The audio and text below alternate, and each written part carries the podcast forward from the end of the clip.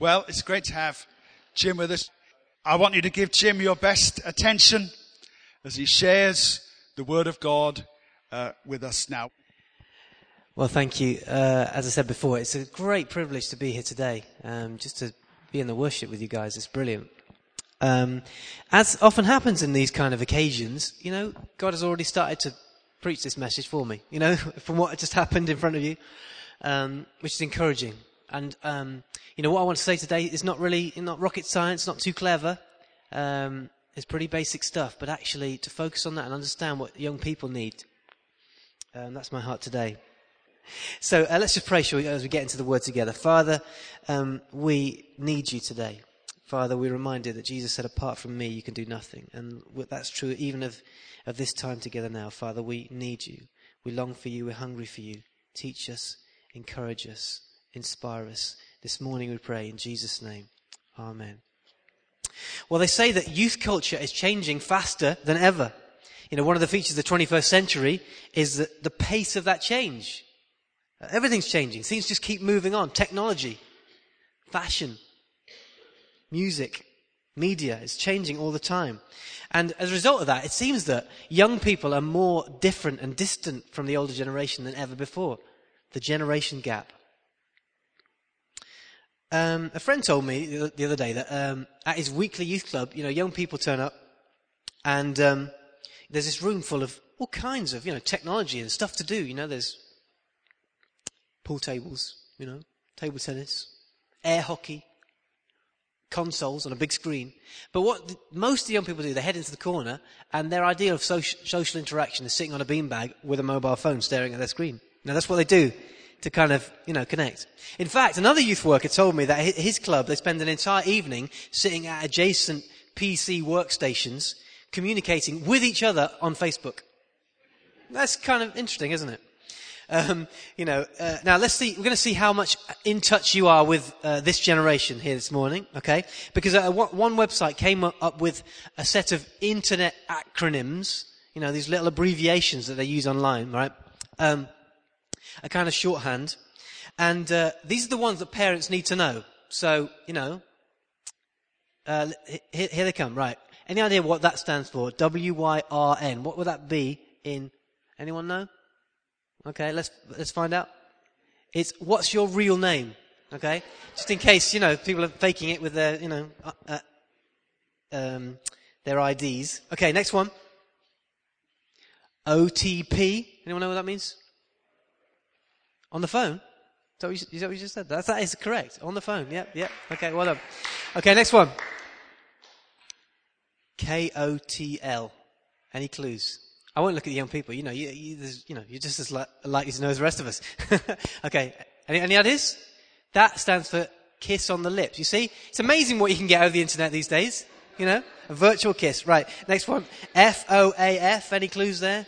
Any ideas? Okay. The answer is friend of a friend, you know, sort of gossip going on on the, on the online. Okay. H-A-K. Bit more romance here.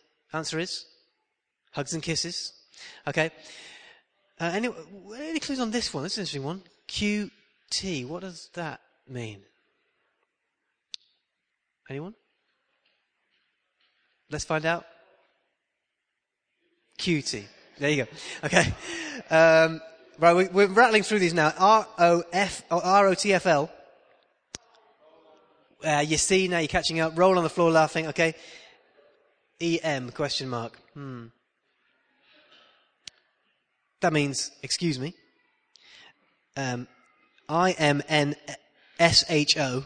You're keeping up with this. This is very important, you know, absorbing the culture here. Right, okay, any idea what that stands for? That means, in my not so humble opinion. Okay.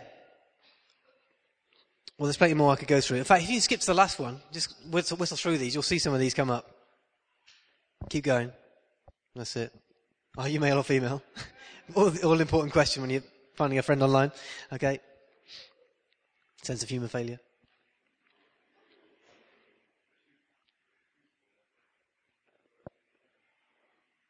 Okay, next one. This is my personal favourite. Quite a long one. And the answer is, are we going to have to go through this again? you know, because the thing is, uh, things can sometimes get confused, can't they? You know, when you're speaking in jargon. No, so it's no wonder, is it, that sometimes, you know, the generations feel like they're miles away from each other. All this stuff is changing. And when you add to that, you know, changes in the values of society and respect, and, you know, you can't help but feel that this generation gap is widening. Now listen to this quote. I see no hope for the future of our people if they are dependent on the frivolous youth of today, for certainly all youth are reckless beyond words. When I was a boy, we were taught to be discreet and respectful of elders, but the present youth are impatient of restraint. Now, you see, that would add to this sense, wouldn't it, of the generation gap uh, and modern culture being kind of out of sync. Until I tell you that this quote comes from a Greek poet in 700 BC. Uh, because the fact is, isn't it, the generation gap is nothing new. Okay, and, and I want to say today that we're not meant to despair of the young people of today. We're not supposed to live our lives in response to statistics or the latest crisis. We're to live our lives in obedience to God's word. You know, this will keep us rooted um, and, and effective in, in bringing the gospel to all kinds of people. And that includes young people. So let's see what God has to say today. 1 Thessalonians chapter 2. Uh, some of it will come on, on the screen, and I'm going to read it to you. We're going to look at the three M's of Paul's ministry. I might be a youth worker, but I can still do a sermon in threes. Okay? And, um, uh, yeah, we're going to look at the three M's of Paul's ministry to the church. The motive, the manner, and the medium of Paul's ministry and see what they have to teach us about ministry to young people. Um, before that, a group of young children were asked what they wanted to be when they grow up. A familiar question. And there were some familiar answers. Um, a footballer. You might expect that. A Formula One driver. A fireman. Oh, here they are. There's a footballer. There's a Formula One driver. And uh, the fireman. Okay, now some had a bit more imagination, or slightly unusual. Uh, some wanted to be a hairdresser, a fashion designer, uh, or a marine biologist, apparently. Now, when you consider the rewards of some of these jobs, you can see why it would become top of somebody's list. Now, how many do you think would want, you know, put church leader down? You know, what do you want to be when you grow up? You know, it would be unusual, wouldn't it? Because, you know, being a leader in the church doesn't seem that attractive, does it, as you're a kid? Not a quick way to earn a fortune. Um, there's not a lot of status attached to it. And it's not common, is it, for, for a bunch of kids to see the pastor walk down the road and go, wow, that is cool. I want to be like that dude. That's not really how it works, is it? Yeah, sorry. Present company accepted. Um, but in fact, you know, Paul is point, points out in 1 Thessalonians that there are wrong motives to do ministry, and he wants nothing to do with them. Chapter 2, verse 3. He says this, for the appeal we make does not spring from error or impure motives, nor are we trying to trick you. On the contrary, we speak as men approved by God to be entrusted with the gospel. We're not trying to please men, but God who tests our hearts. You know, we never use flattery, nor do we put on a mask to cover up greed. God is our witness. We were not looking for praise from men, not for you or from anyone else. So what are the wrong motives for ministry? Well, the first one Paul says is to please ourselves. Paul says, we're not doing this out of greed. We're not doing it for our own gain, for what we can get out of it. He says, verse 5, God is my witness. I'm not doing this for me. The second wrong motive is to do it to please other people. He says, verse 6, we're not trying to get praise from men. We're not trying to please men. We're not looking for a round of applause for what we're up to. Because he knows that as soon as he starts to shape his ministry given by God by what people want, by what's popular, he's in danger of missing the point. No, verse 4, his motive is to please God, to please God. It's not for my benefit. It's not even to keep people happy. It's, it's for him.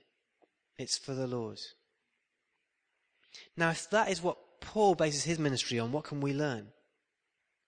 What can I learn about youth ministry? Well, in the same way, we're not in it to please ourselves. Uh, there's a picture coming up. This is this is Kevin. Okay. Now Kevin loves spending time with young people. You know, he's energized by hanging out at the youth club and they respond well to him. Makes him feel younger. You know, it's great that these cool kids thinks he's one of them. Now, the, the Kevin that, that helps at the club, the Kevin that helps the club on a Friday night is different from the Kevin in the office on a Monday morning. You know, since he started helping out, he's buys his clothes from different shops. He's bought himself an iPod. He's started downloading, you know, the latest tunes. He's even started talking less about Jesus and more about football because he thinks, you know, young people, you know, respond to that better. There's a danger, isn't there? You know, that he's, um, he looks like he's doing it kind of for what he can get out of it. It's a subtle thing, but he's enjoying the kind of ego massage he gets from having teenagers hanging on his every word. And his motives become a bit confused. You know, authentic youth ministry is not about pleasing ourselves. In the same way, you know, we're not to be motivated by pleasing people either. Let me give you a little insight into running a youth work organization. Now, if I open up a youth cafe in, on a deprived estate in Cambridge, um, I can get a handshake from the mayor, probably. I can get a front page, you know, news spread in the local paper, and I can certainly get money. You know, I can I can write a funding application to the council, and they'll say, "Oh, yeah, well, you tick these boxes, you know, and there you go. Here's the cash. Off you go." But if we say, you know, our aim is to introduce these young people to Jesus, not many front pages in the paper, and if we did get it, it'd probably be a bad news story. Certainly no cash. The doors for, to the funding pots are closed, you know, because they don't want to support religious activity. So what do we do? Do we go where the cash is? Do we go where the fame is and the, you know, what the newspapers want to cover? Well, no. We've got to stay true to our calling, haven't we? You know, we've got to figure out what we're doing and who we're doing it for because our motive is to please God. We are to take the gospel to young people because that is what delights his heart. This is what it says in Psalm 78. We will not hide them from their children. We will tell the next generation the praiseworthy deeds of the Lord, his power, and the wonders he has done. He decreed statutes for Jacob and established the law in Israel, which he commanded our forefathers to teach their children. So the next generation would know them, even the children yet to be born, and they in turn would tell their children. Then they would put their trust in God and would not forget his deeds, but would keep his commands. That is why youth ministry matters. Not because it makes us feel good, not because other people can be impressed, and sometimes they are not even because we want a future for our church. Oh no, where are the children? What's happened to the future of our church? Not even that's not the motive. It's because it matters to God. He wants us, as Psalm 78 tells us, to tell everybody how wonderful He is. The amazing things God has done for us, and that includes the next generation. It's His priority. You know, when Paul walked into Thessalonica, he was on the rebound. At Philippi, they kicked him out. Didn't like what he had to say, marched him out of town.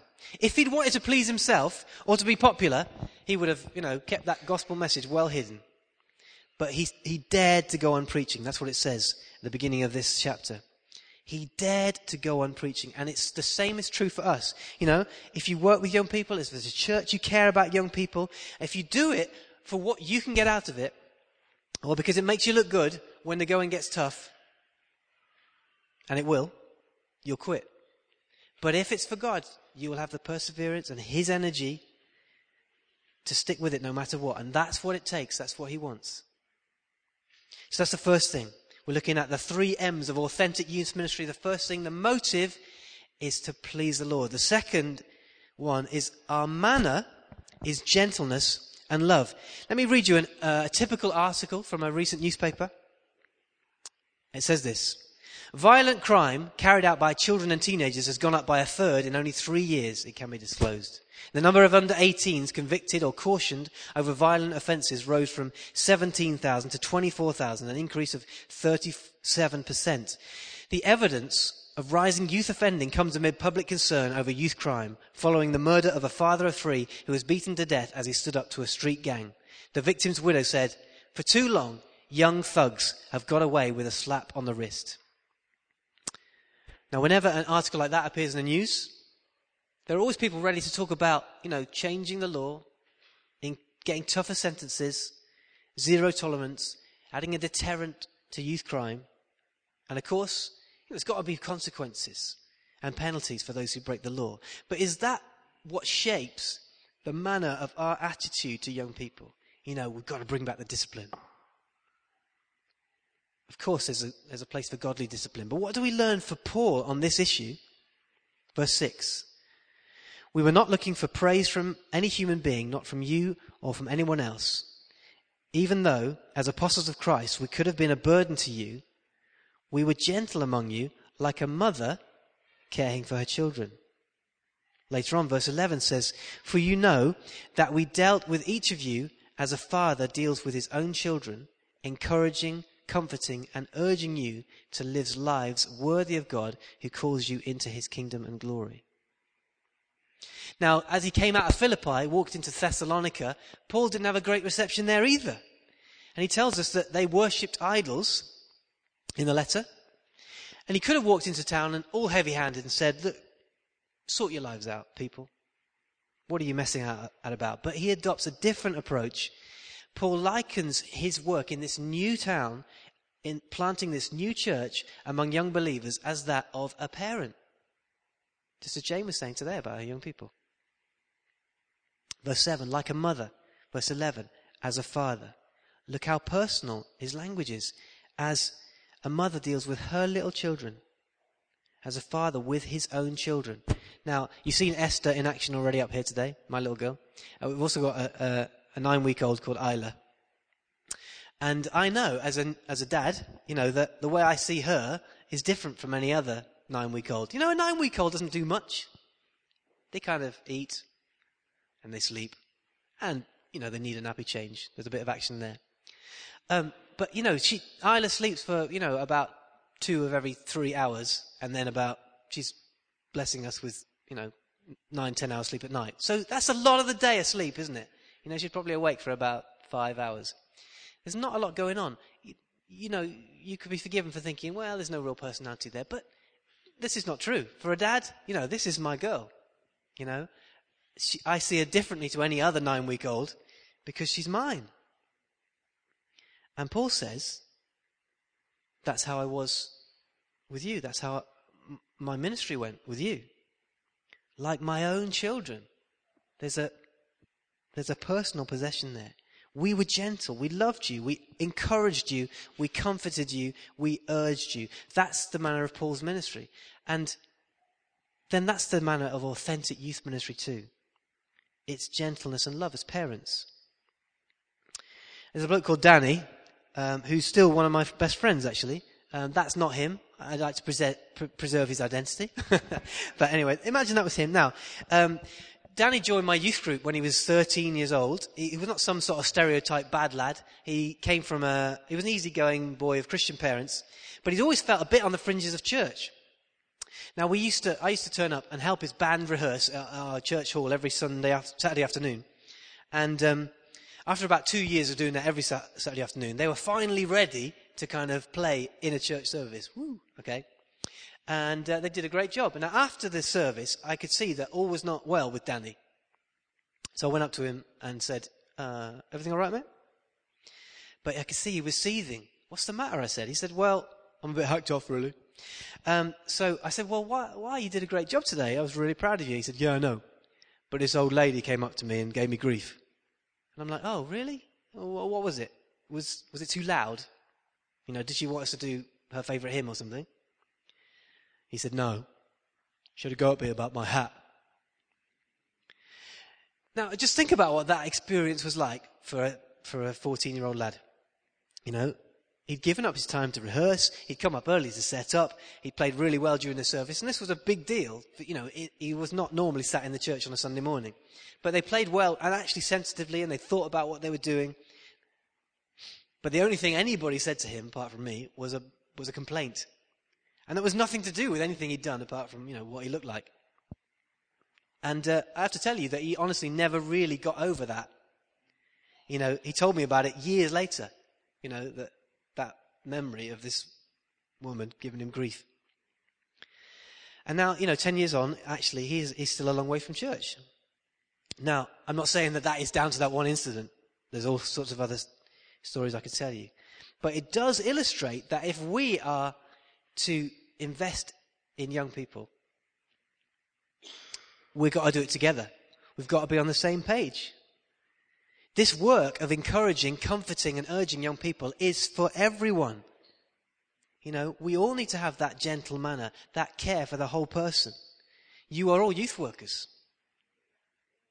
You know, and of course there are times to be firm, and that's all part of loving as parents, isn't it? But really, what we don't do is wag our fingers at, like nuisance neighbours at young people that we see as a problem, you know?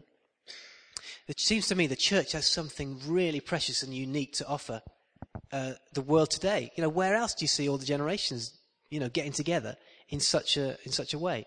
That's a unique experience. There's hardly anywhere else you can get it unless you go to the, you know, a very inclusive pub. Basically, you know, people are splitting off and doing their own thing. In God's house, we're all together. And that is unique. It speaks volumes to the world that we've got something precious. Jesus said that people will know you're mine if you love each other. There's a unique experience of community that we can offer to the world. And so what is it, what is that like for young people? That is the hallmark of church as God intends it, that we are family. So the manner of ministry is, is as parents, in gentleness and love. So the three M's of authentic youth ministry we've, we've had, the is to please God, the manner is as parents, in gentleness and love, and finally, the medium. Now, it's possible for a message to get lost in translation. Let me show you an illustration. Here are some cakes which have been designed for a special occasion. Okay? And um, there's a problem with that one. It says it's a grill. I'm not sure that's exactly what the person who ordered that cake really meant. Okay? Uh, a bit of a misspelling. Next one. This says, Best wishes, Suzanne. Underneath, we will miss you. Uh, I don't think they meant to put underneath that on the cake. Okay, next one. Thank you. Okay, so this one says, I want sprinkles. I think that was the idea for the person to put sprinkles on the cake rather than write that. Anyway, next one. Okay, you getting the idea? Write welcome on it. Yeah, that's good. Next one. Congratulations three times. You see, it's possible for a, for something, a message to get lost in translation, isn't it? Now, I, I'm, I'm told that this is going out live over the internet. This is right, yeah? Okay. Well, here's a special message for those who are listening but not actually present today. Hello. Uh, I hope you're all encouraged and challenged by the Word of God. Okay? But please don't make this mistake of thinking that listening is the same as being here. Okay? You can join in with the songs in the company of your own, uh, uh, in the privacy of your own home. You can meet with God where you are. Isn't that awesome? Okay? You can have your mind renewed by the truth in God's word. So what exactly are you missing out by not being here? Well, there is no substitute for one life interacting with another. Now, there's nothing like life to life communication. And not just for an hour or so a week, but sharing your life, living alongside someone. What does Paul say about that? Verse 8, he says, we cared for you. Because we loved you so much, we were delighted to share with you not only the gospel of God, but our lives as well. That was Paul's ministry. It wasn't about jetting into town and wheeling out the gospel roadshow and then shooting off somewhere else. It wasn't just about preaching a fine sounding presentation and then locking himself in the hotel room. It was about sharing his life. That's what gave him authenticity. That's what set him apart from the fakes and the showmen. He was the genuine article because he lived it out. That was who he was among the people. And nothing has changed today. You know, the most powerful medium that there is is a life lived in worship and obedience to Jesus Christ. What does that mean for youth ministry? It means that we need, I need, we need to share our lives with young people. If I can just share with you one last story about how not to do it, that might make this point clear. Um, in a former church where I was working in Greater Manchester, I had a flat in the centre of the village. And it made for a pretty public life because everybody kind of streamed from the car park in front of my flat and to the shops in the high street. And so people kind of knew where, where I was and what I was up to.